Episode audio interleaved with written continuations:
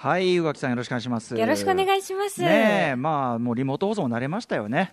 もう2回目にもなりますとね、なんかこんなもんだったような気もしてきました。最初からこんなようなもんだったっていうね。あの、今日は、その、まあ、例によって、その、顔、あの、場所は離れて、私は、えっ、と、所属事務所から、まあ、リモート放送で、はいえー宇垣さんは TBS ラジオのね、第6スタジオにいらっしゃるわけですけど、あの、画面がね、その会議ソフトの、まあ、カメラがね、これね、やっぱ TBS 内部の、その、機材もなかなかこのね、リモート放送みんな乗り出したことで、なかなかの取り合いらしくって、まあ、ピンキリあるんですよね。えーで機材にもそうまあでまあ音音響的にはもちろん問題ないと思いますが、はいあのーその一応ね顔を見てやりたいというあとそのタリーランプ要するにここから放送ですよっていう合図をするランプを私が見るために今画面を今見てるんですけどね画像、はい会議ソフトでそのなんかカメラがこれはもうなんていうかいつもより数段落ちるこの画面クオリティによりすごいですよね。もう私真っ白系。そうなんですよ宇垣さんの顔が真っ白に飛んでてあの口と、ね、そうなんですよ。あのホラー的なすごいすぐ顔貞子の真似ができる。うん貞子的な感じホラー的な感じでね なんでなんででしょうね、これ。いやだから違うんですよだから取り合いに負けたんですよアクションとの取り合いに負けたんだよ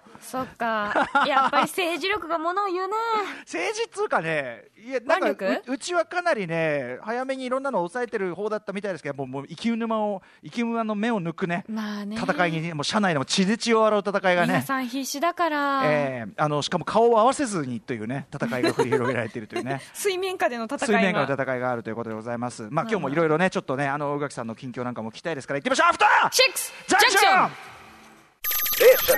After Six Junction. 4月28日火曜日、えー6時2分になりました。ラジオでお聞きの方も、ラジコでお聞きの方も、こんばんは。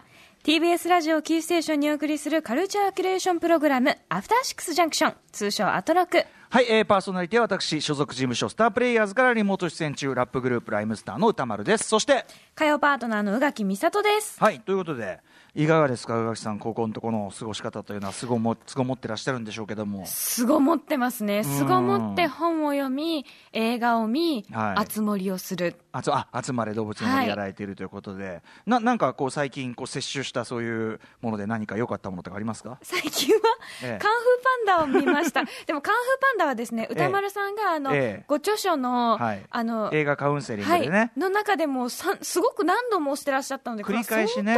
うんい作品なのだろうと思って、私今まで見てなかったんですが。そんなにハードル上げないでくださいねいや、ね。それがすんごい面白かったです。面白かったですよ、はい。うん。あの思ったよりは全然面白いでしょ、うん、なんかこの、うんそんなに突っ込みどころがなんかなんだよって感じもなく、うんうん。なんかそのちゃんともちろん死もあの指定ものうんうん。で死もはい。成長するんだけれども、はいはい。あの先生もせんあのあ死って先生か、そうそう。先生がも生徒も成長するけど先生もすごごく成長していく様というか自分の,、ねうん。あの決めつけてたところに、うんうんはっと気づく部分とかはいはい。がすごく良かったですね。ちゃんとあのなんていうかな教えられるあの生徒側の資質に合わせてうん。教えないとダメなんだみたいなことに気づくあたりとかね、はい。それも良かったですよね。すごく良かったですし、あと字幕の後のあの最後の、あなんていうんですか、エンドロール？そこ気づいていただけましがた。すごいおしゃれで、うん。続きも見ちゃう、見ちゃうというか、すごくあの、うん。見てため、ためになるじゃないな、うんうん。見てて楽しくなるうん。エンドロールでした。ありがとうございます、私がそのエンドロールの最後にくっついたね、あのおまけ映像も含めて非常にこうよくできているのでということでし本当にあの映画カウンセラーでしつこく あれでもねその結局俺が所詮こうなんかこうこういうのでああいう文章とかで口にする映画って、その時シネマハスラーでやっていたとか 単純にあの最近見たやつだったりするんだけど、はい。だからその多分原稿書いた頃はちょうどカンフーパンダを向か前の番組時代にね映画表してた頃だっていうことだったかもしれないですけど、まあでもいいですよねあれね。今、今見るのにすごくいいと思います。その、うん。下がらないか上がるし、そうね。あーなんか新しいこと、楽しいことをなんか始めてみようかなみたいな気持ちになれるので、俺なんかだからそのナチハンターズテレビシリーズも含めてなんか見るたびに なんかっていうとナチものが出てきちゃってあれ？これもナチ絡んでるよみたいな感じで、えー。あのー最終的にあのーその奥さんからナチ NG が出ましたからねちょっとあのナチちょっと出過ぎでちょっとしあの正直きついからっていう続きすぎると感やっぱしん胸にきますからね。そうなんですよ。あの実際そのナチのそういうやらかしたこととかっていうのが出てきたりするから劇中でそれは確かにね、そんなに愛の愛の見るもんねそんなに摂取したくないっていうのはありますよそうですね。なんかまあ今のご時世にちょっと合ってしまう部分もあって、きついかもしれないですね。うん。まあまあというね。あそう。カンフーパンダ見ていただいてありがとうございます。楽しかったです。あとはまあ本読んだりとか、はい。うん、って感じです。本屋大賞の作品をみ読みましたね「流浪の月」という。おおはいはいはいはい。すごく面白かったです。ああのそうですか。読みやすいですしうん。もともと BL 作家をずっとしてらっしゃった方らしく、すごくはい。あのキャラクターがしっかり作り込んであって、うんうん。あのいろんなすべてのキャラクターになんとなくこう思い入れを持てるというか、うんうん。なんか悪いやつなんだけど気持ちわからんでもないとか、弱いやつなんだなっていうのがすごく分かったりとか、今の皆さん読んだらいいんじゃないかな、あいろんなか立場っていうか、はなんかあなたが勝手に思ってるかわいそうな人って、うんうん。あなたがかわいそうを押し付けてるだけじゃないの？みたいなことをすごく前編として書いてあって勉強になりましたしそれでいてエンターテインメント性もあってみたいな、うん面白かったです。えー流浪の月ね。はい、はい。おすすめです。あとね、えっと、カルチャー情報としては、その漫画のあの手塚治虫文化賞というのがありまして、はい。それの対象、えっと、高浜寛さんの、えっと、ニュクスのランタン。これ大好き、はい、ね、あのこれ、ね、あの宇垣さんがさすがすごいよく細かいところまで覚えてるって感じだけど あのあれスカート澤部渉さんが、あのおすすめ漫画やっていただくときに候補で挙げてて時間がなくて触れられなかったはい。って感じなんですね、この番組絡みで言うと。だったと思います。だから直接は取り上げてはいないんだけど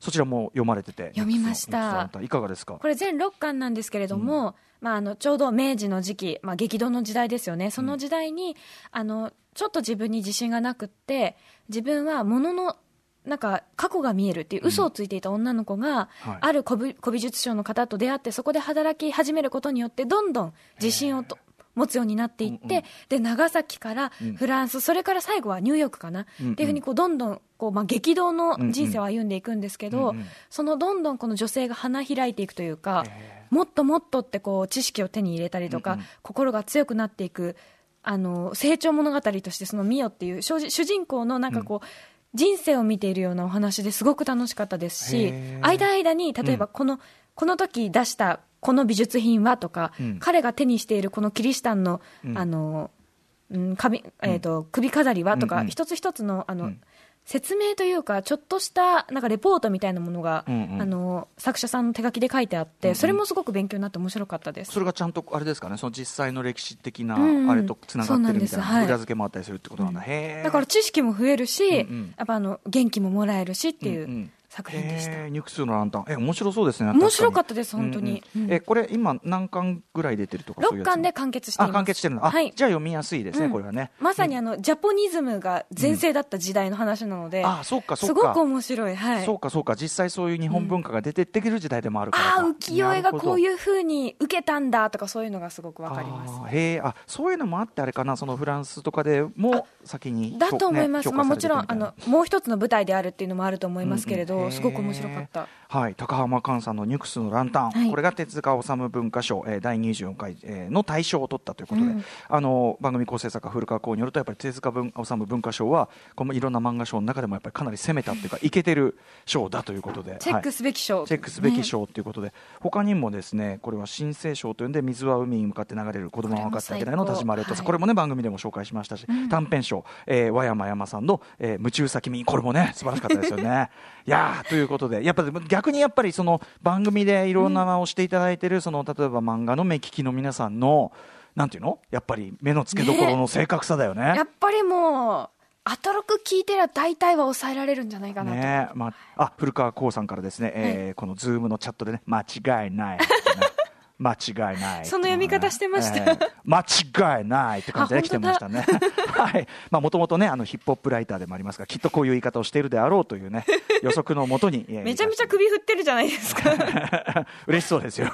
嬉しそうにしてますよね、うん、あとねあの、えっと大林信彦監督、まあ、亡くなられて、えっとはい。追悼企画としてこの番組でもね、えっと大林信彦総選挙先週やりましたけども、えっと青春伝でけでけこれないんだっけ？青春伝でけでけでけがえっ、とねえっ、と待ってね今ねペラペラしてますよ。えっ、と第3位の青春伝でけでけと、えっと4位の2人この作、2作が、えっと今までブルーレイになってなかったのが初ブルーレイ化されるというねこんなお知らせがあります。8月7日に青春伝でけでけでけ、えー9月9日2人それぞれ発売というのがございますとかね。あと当然こういう試みもねこれから増えてくるのかなと思うんですけど、その今の要するにまあコロナウイルス感染状況でなかなかこうドラマとかそのいろんな創作ができないという中でそれをもう逆手にとって、えーテレワーク放送の打ち合わせから本番収録までをテレワークで制作するドラマっていうのを NHK が試みている、すごいですよね、はい、今だから新作ドラマ作ってみました、うんうん、という試みがあって。なんか役者さんは皆さんメイクも、そのカメラのセットとかも全部自分でなさるってことですよねおそらく。柴咲コウさんのこうつあれとかでもね SNS とかでもそういうこう情報が出てたりしてこれはいつやるんだ？これは5月5月8日。あもうすぐじゃねえか。ね。